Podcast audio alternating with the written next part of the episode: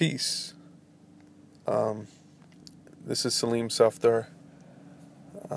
This is my first recording of a poem of mine on SoundCloud. I hope you enjoy it. He gave him $1 and said, "Have a good day." His friend wished him luck as they parted ways.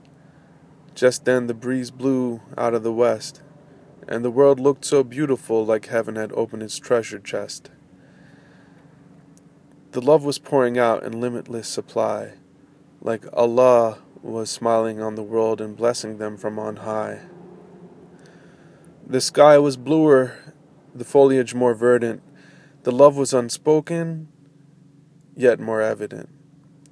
Such a small gesture had elevated him higher, and his ears were sung praises of Allah by an angelic choir. The birds prayed on them in their own tongue, above the blue and yellow flowers adorning the street. Hope was kindled, and the world was young, drunk with the nectar of humanity so sweet.